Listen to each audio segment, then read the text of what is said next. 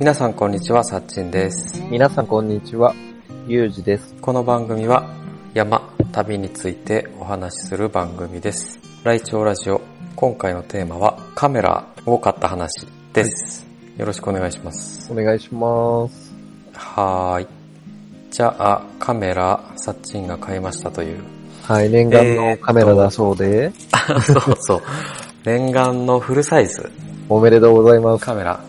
で、これね、はい。これって言ってもラジオじゃあれだね。えっ、と、ソニーのはい。α7C っていうカメラを買いました。ほうはい。これミラーレスだね。あ、そうそうそう、ミラーレス。へー今主流はどうなの？ミラーレスが何ミラーレ割ぐらいスが何割かわかんないけど、売れ筋のうん。1位から10位全部ミラーレスって感じだね。ああ。じゃあだいぶあれだね、占めてきたね、ミラーレスが。そうそうそう、ヨドバシのカメラあれのランキングで1位が今キャノンかな、うん。キャノンの R5 が1位なのかな？うん。で、2位がアルファ、あー、たぶんちょっと覚えてないけど、これが3位、今、今月3位かな、あ、そうなんだ。アルファ 7C が、そうそう、うん売れ行きでは。結構売れてるカメラ。で、ソニーは、まあ、ずーっと昔からうん。ミラーレス一筋でやってきてるから、あ、そうなのね。そう、早い、あ、一筋じゃないね。レフ機出してるか。うんうん。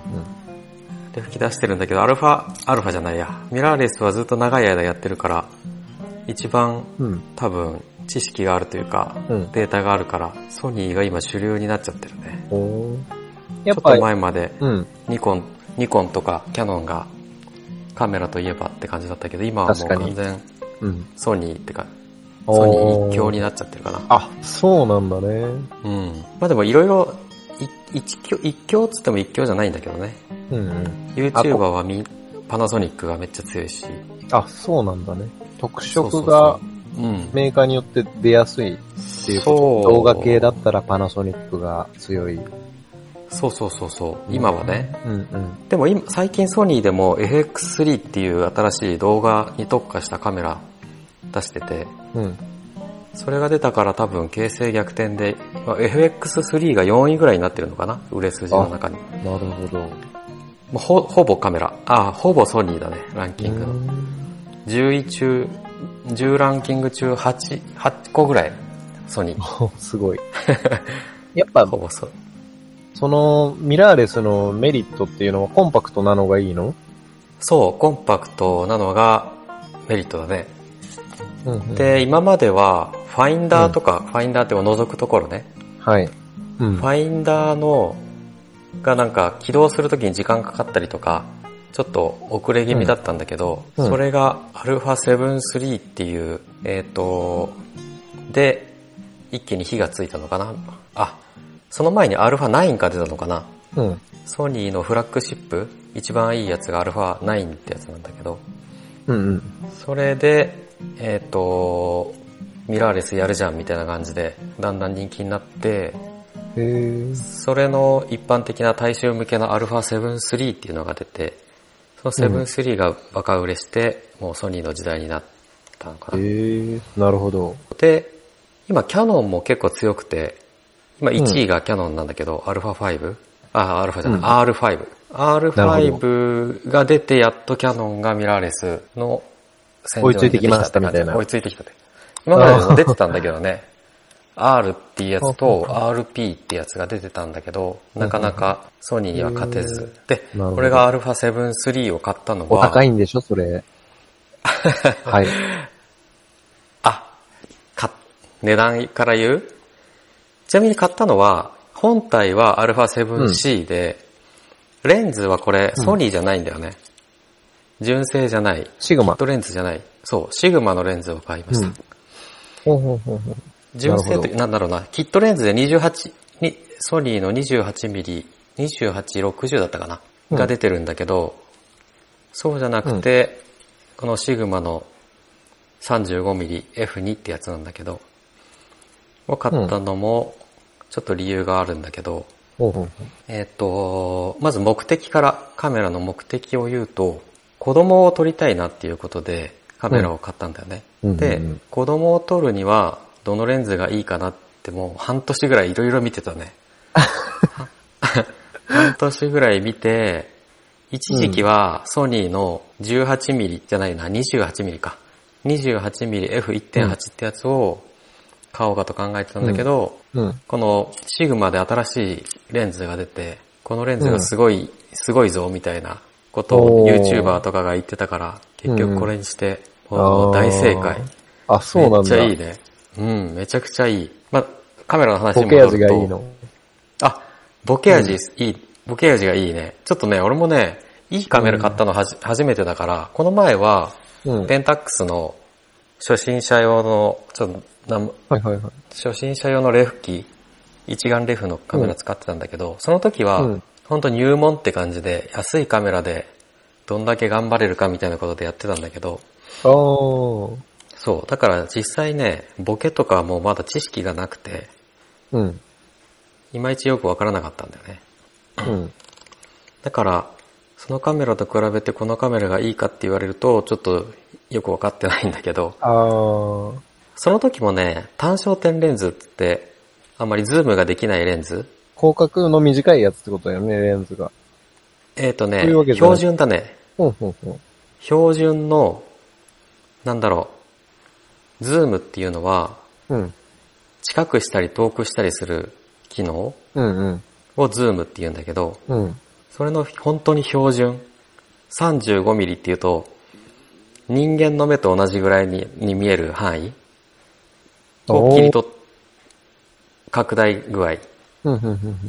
がフルサイズの35ミリ。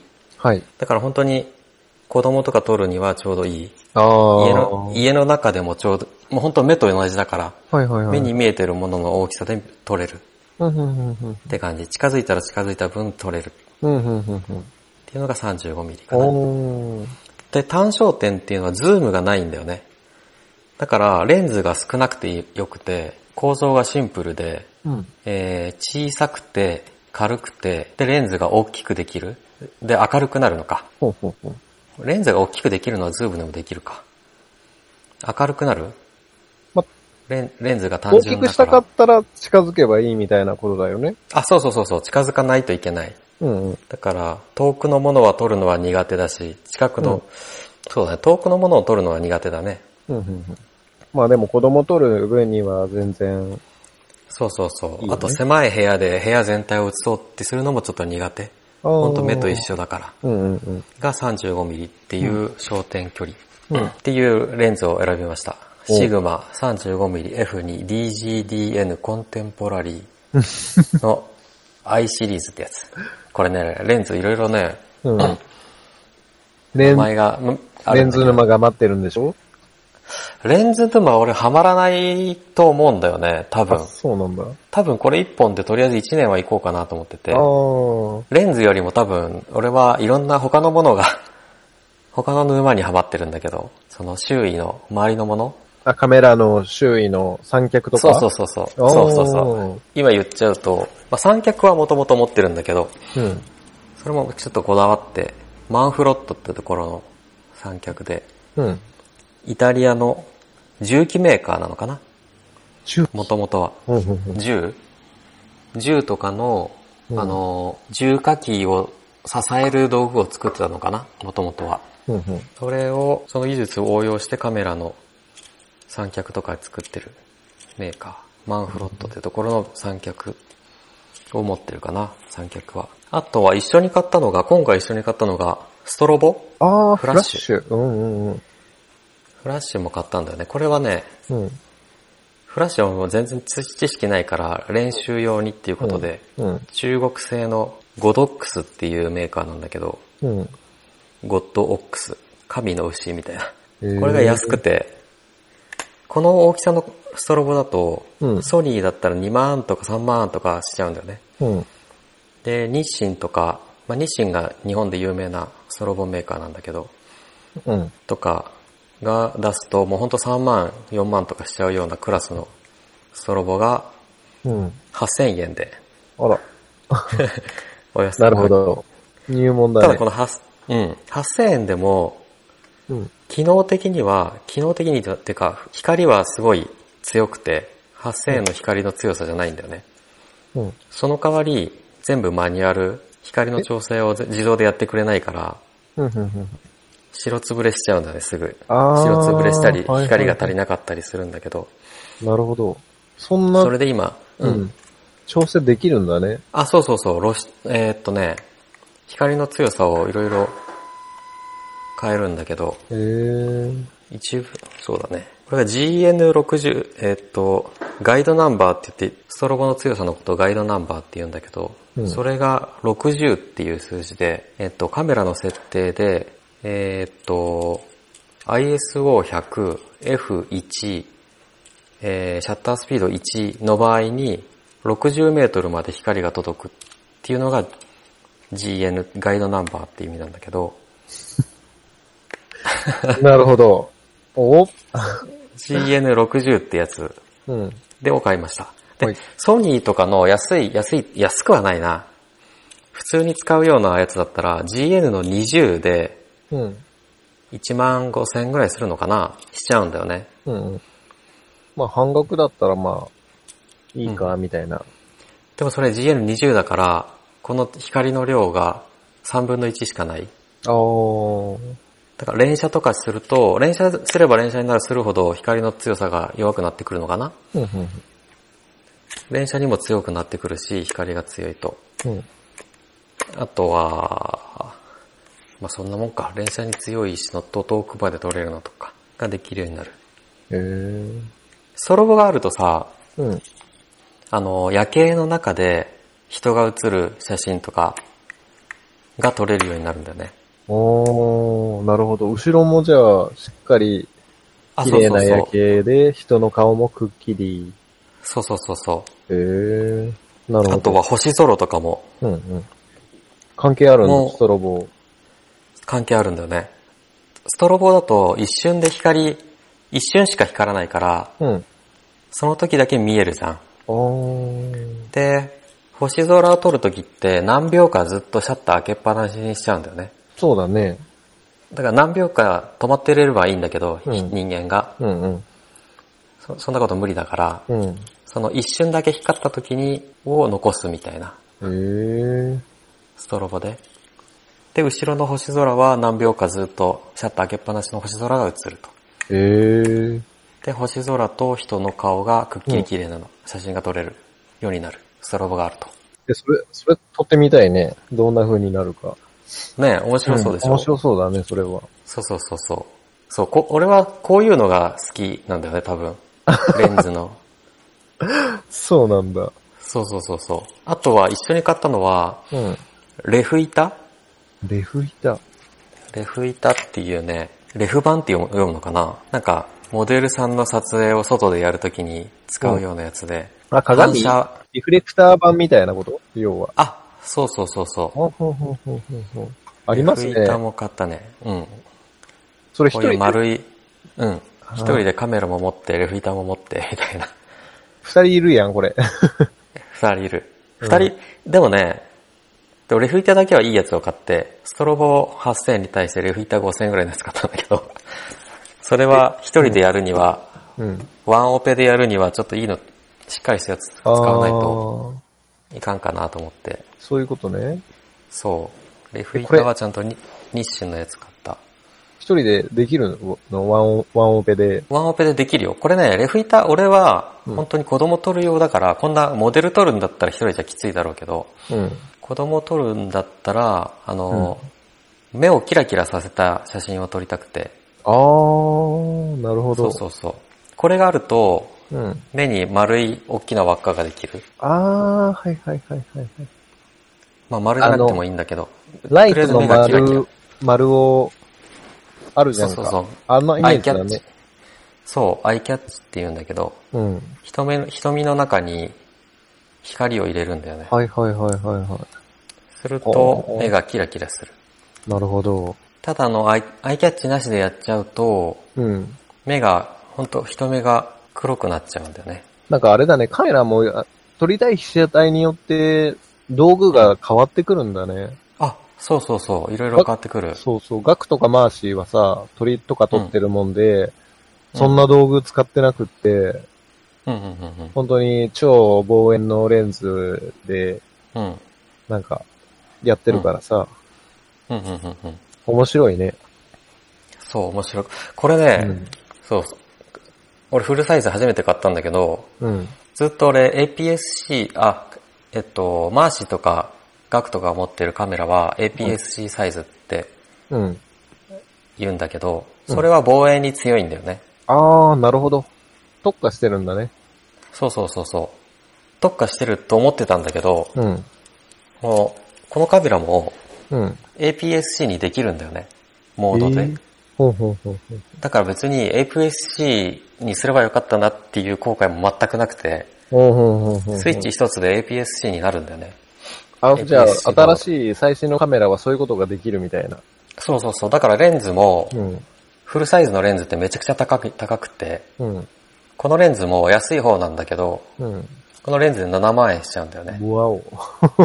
わおで、だ。本当うん高いやつとか20万ぐらいしちゃうんだけど、そうだよね。そのぐらいフルサイズのレンズって高くて、うん。その代わり、あの APS-C のレンズってコンパクトで、うん。で、望遠にも強いんだよね。へー。でもそれを使えるんだよって。うん。APS-C モードっていうのにすると、多分センサーを、全部のセンサーを使わずに、うん APS-C のところだけ使う、センサー使って撮るんだろうけど、うんうん APS-C モードっていうのがある。うんじゃあ、カメラは1台でしばらく楽しめそうな感じなんだね。そうそうそう。単焦点レンズだけど、うん。APS-C モードにすれば、それが1.5倍、ず若干ズームになるんだよね。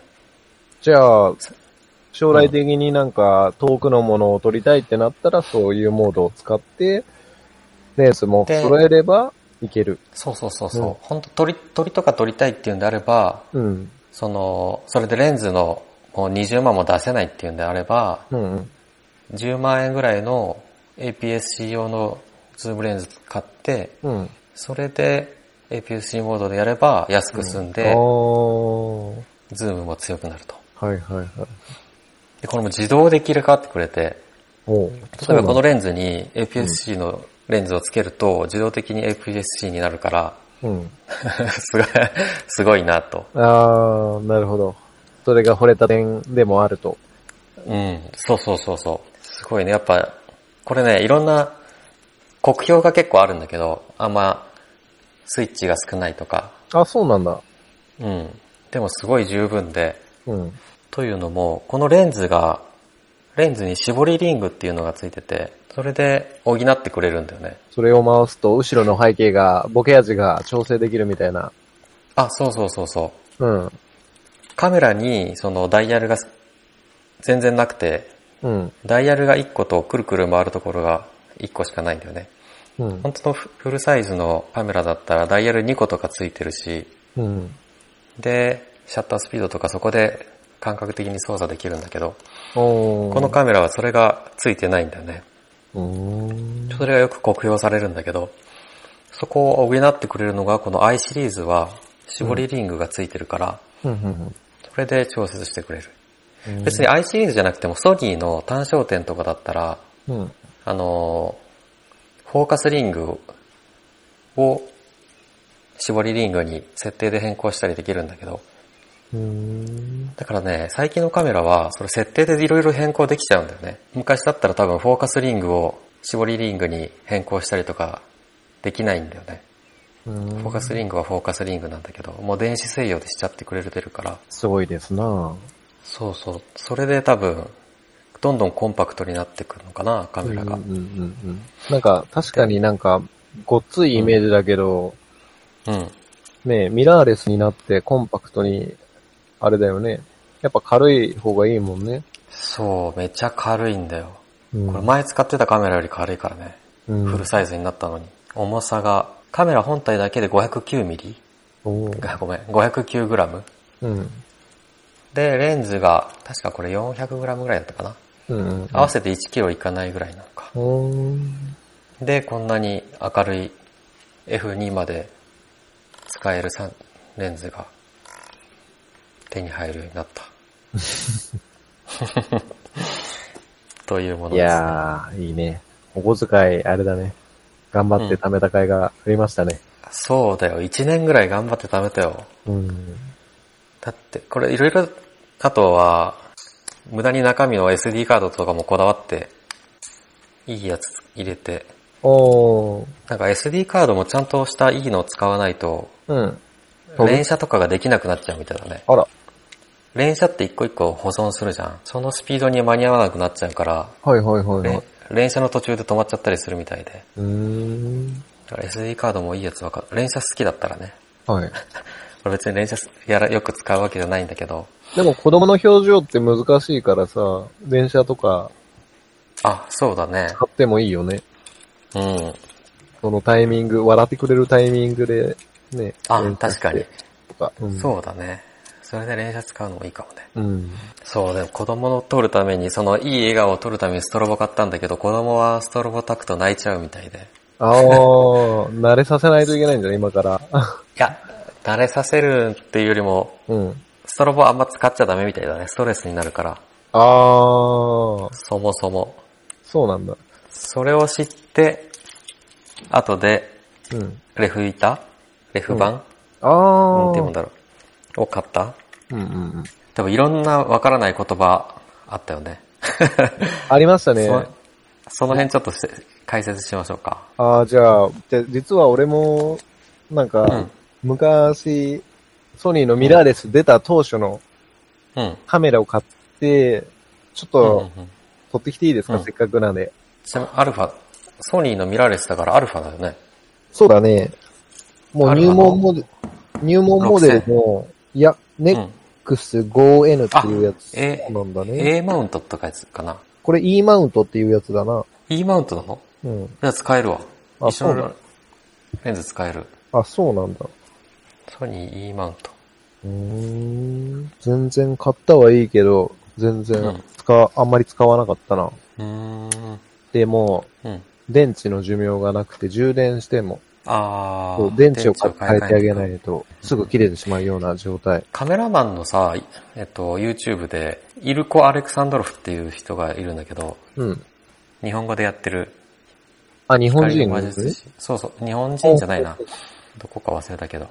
はいはいはいはい。この人の YouTube 見ると、うん。写真にカメラは関係ないみたいなこと言ってるんだけど、あ、そう、工房筆を選ばないやつだね。あ、そうそうそう。まあさすがに限界はあるんだけどう、んうん。iPhone とかでも全然綺麗な写真撮れてるんだよね。iPhone でも、うん。あのーアプリがあって、あおープロモードみたいな。あ、そうなんだ。Adobe ソフトメーカーのうん。Lightroom っていうアプリがあるんだけど、うん。Adobe の Lightroom にうん。iPhone のカメラでもシャッタースピードとか、絞りとかをいじれるようにできるアプリがあるんだよね。うん。それ使うと、まあ、三脚とかはいるんだけど、いるこう、アレクサンド、こんな、こういう、なんだろう、すごい幻想的な写真とかも撮れちゃう、iPhone で。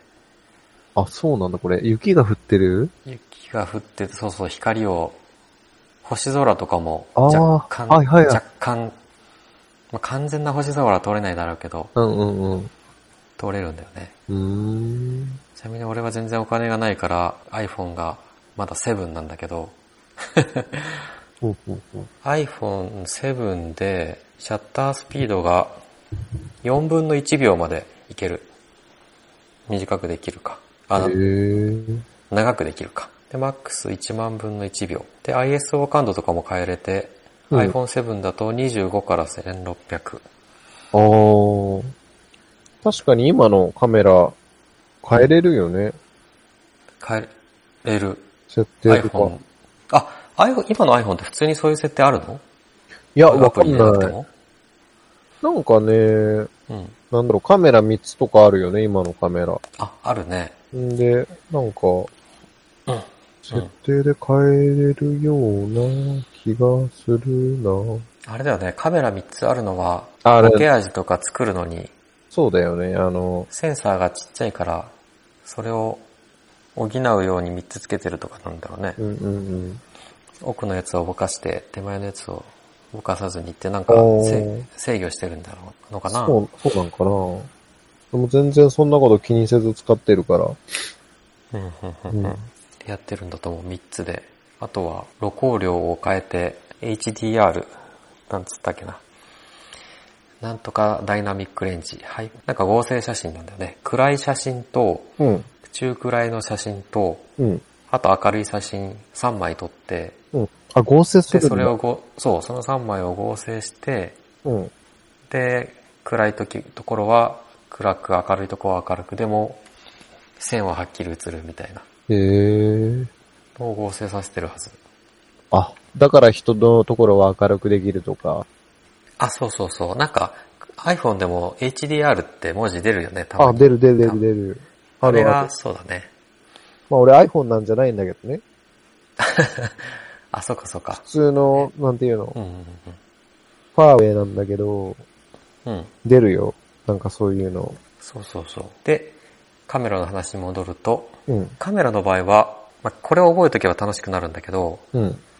露出トライアングルっていうのがあって、露出っていうのは、そのさっきのシャッタースピードと、えーっと、絞り、レンズの絞り？うん。と ISO 感度、うん、うん。ISO 感度、はいはいはいはい。ISO 感度の3つ、この3つのことを露出トライアングルって言うんだけど、はい。その設定値でカメラの明るい位が、うん。カメラの時写真の明るい位を設定するんだよね。なるほど。うん。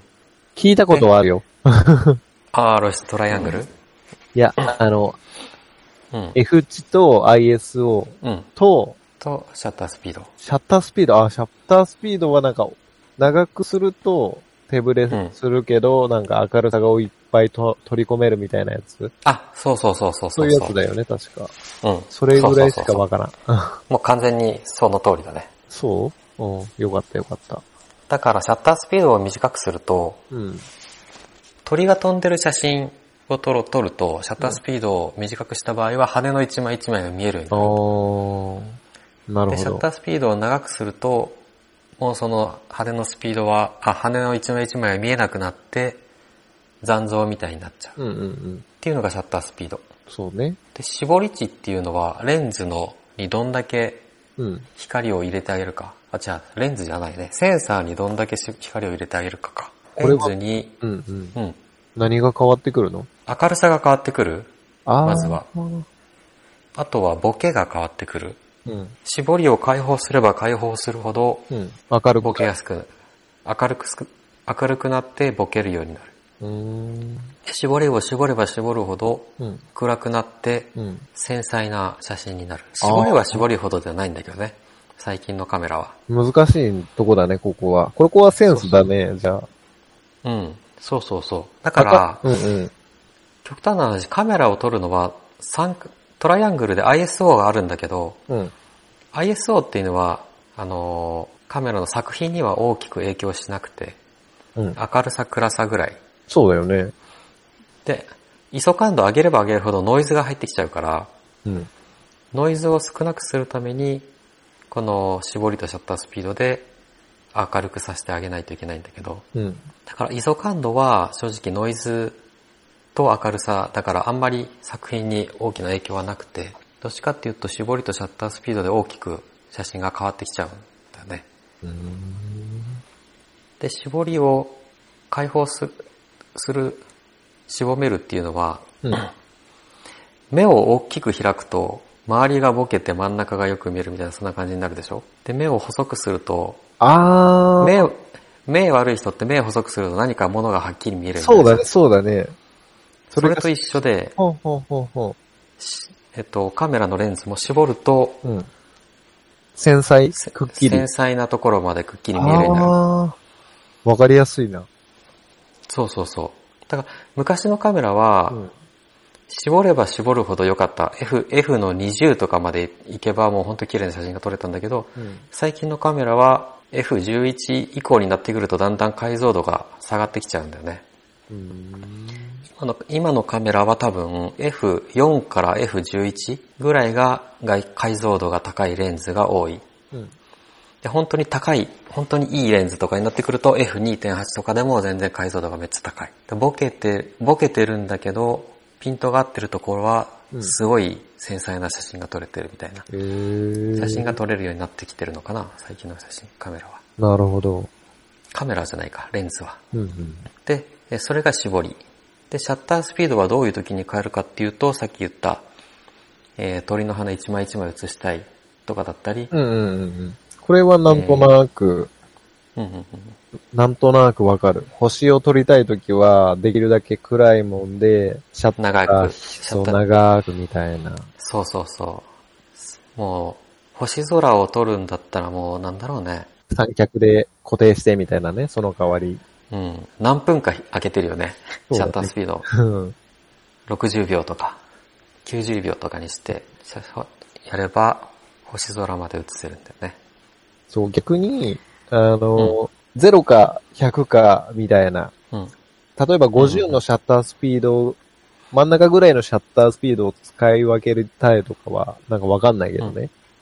どう、どんあーな時に使うのみたいな。はいはいはいはいはいはい。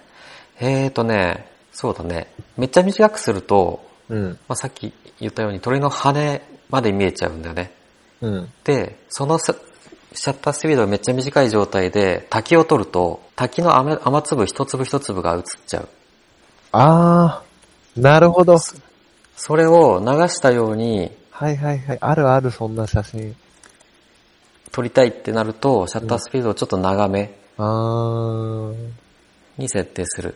うんと滝が、なんだろう、滝っぽい、なんていうのかな。わかるわかるわかる53、東海道53次の絵みたいな滝にはいはいはいはいなる。滝いいね、写真で撮ると。そうそうそうそう。そういう、こういう滝の写真を撮るときは、うん。なるべく秒数を長くする。あー、じゃあ三脚いるね。三脚い、そう、三脚いるし、あと、明るいところでうん。撮ろうとしちゃうと、うん。光が入りすぎちゃう。光が入りすぎちゃうんだよね。ああ、じゃあ練習にいいんだね。その時には、うん。ISO 感度も限界まで下げて、で、シャッタースピードも限、シャッタースピードいじれないか。シャッタースピードが10秒ぐらいだとしたら、うん。えー、絞りも限界まで絞っ、でも絞りすぎちゃうと解像度が悪くなっちゃうから、限解像度ギリギリの絞りまで絞って映すと、うん明るすぎる滝ができちゃうんだよね。その明るすぎる滝をどうにかするのが、出てくるのがフィルターって言って、ND フィルターって言うんだけど、うん。俺は持ってないんだけど、ND フィルターっていうのを使うと、まあ、本当に黒い、黒いフィルターうん。レンズをあえて暗くする黒いフィルターを、サングラスみたいな感じで、ね、ああ、そうなんだ。サングラスをつけて写真を撮る、滝を撮る人は ND フィルター絶対いるのかな。そうなんだ。あとは、ついでにフィルターの話すると、サングラスとかで変光レンズってあるじゃん。あ、すあるある。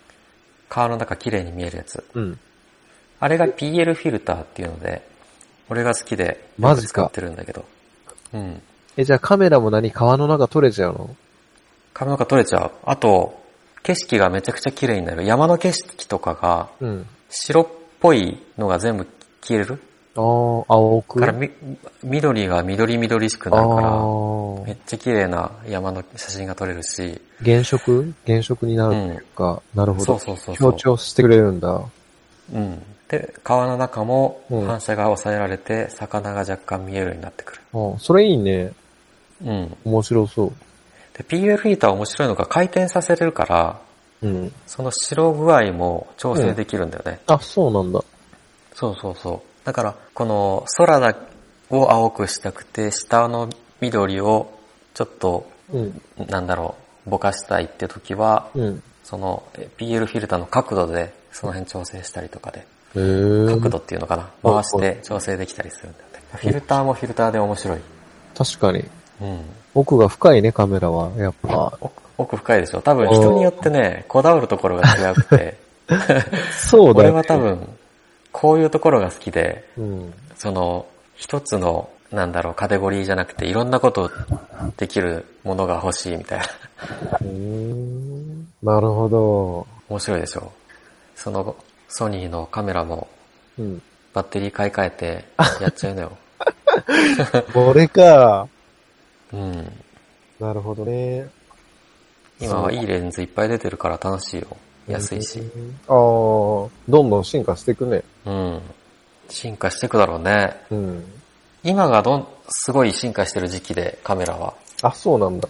ちょっと前まではレフ機で本当にうん。あんま変わってなかったんだけど、ほうほう。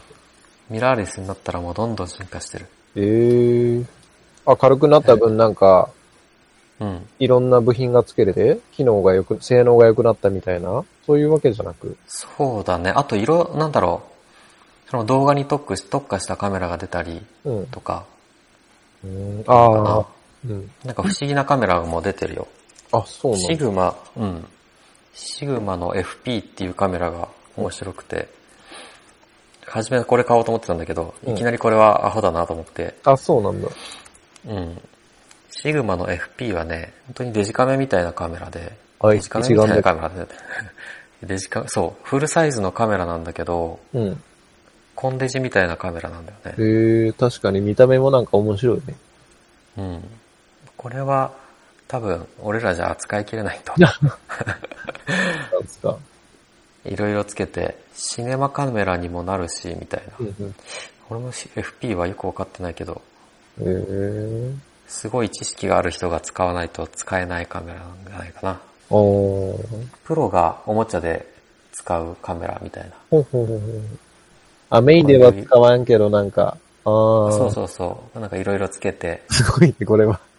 うん。っていう遊べるカメラみたいうーん、面白そう。な。うん。あ、めっちゃ時間取ってるな。今日はこんぐらいで そうだね。カメラやりたくなったかな？カメラはね、うん。そうだな、難しそう。もう、尻滅裂だったね、今日の話は。もうまとめようと思ったけど。いや、なんか奥が深いもんね。ねソニーの α7C はいいよ、本当に。でも、なんかあの、うん。撮りたいものが、うん。何か、何を撮りたいかによって、こういうのが必要だよっていうのは分かった。ああ、そうだね。そう。うんうん何を釣りたいかで何が必要かみたいな感じかな。あそうそうそう。そうだね。うん。どこの山に登りたいからこれがいるよみたいな。カメラにもなんかそんなんがうん。ある、あるんだみたいな。それあるけど、なんかそうだねうんうんうん。深いね、カメラも。カメラも深いよね。うん。カメラでもいろんな沼があるから、レンズ沼があって、うん。あと、リグ？リブ。リグ沼っていうのもあって、うん。あとは何があるかな、沼。あとバックとかにもあるか。カメラのバックの沼とか。ストロボもあるのかな。うんストロボもあるね。ストロボ沼。ストロボも人を撮るのに、うん。ほん、2頭以上いるみたいだね。ストロボ2個以上はいるみたい。本当にいい写真撮るんだったら。で、本当なんだろう、モデルさんとか撮るときは3頭とか使うみたいだね。何を使う？ストロボ。あ、ストロボ、ストロボを3つ。とか使って撮影するみたいだへね。ー。そんなカメラ買ったよの話でした。いや、おめでとうございます。ありがとうございます。ハマってください、どんどん。はーい。好きなものはとことん。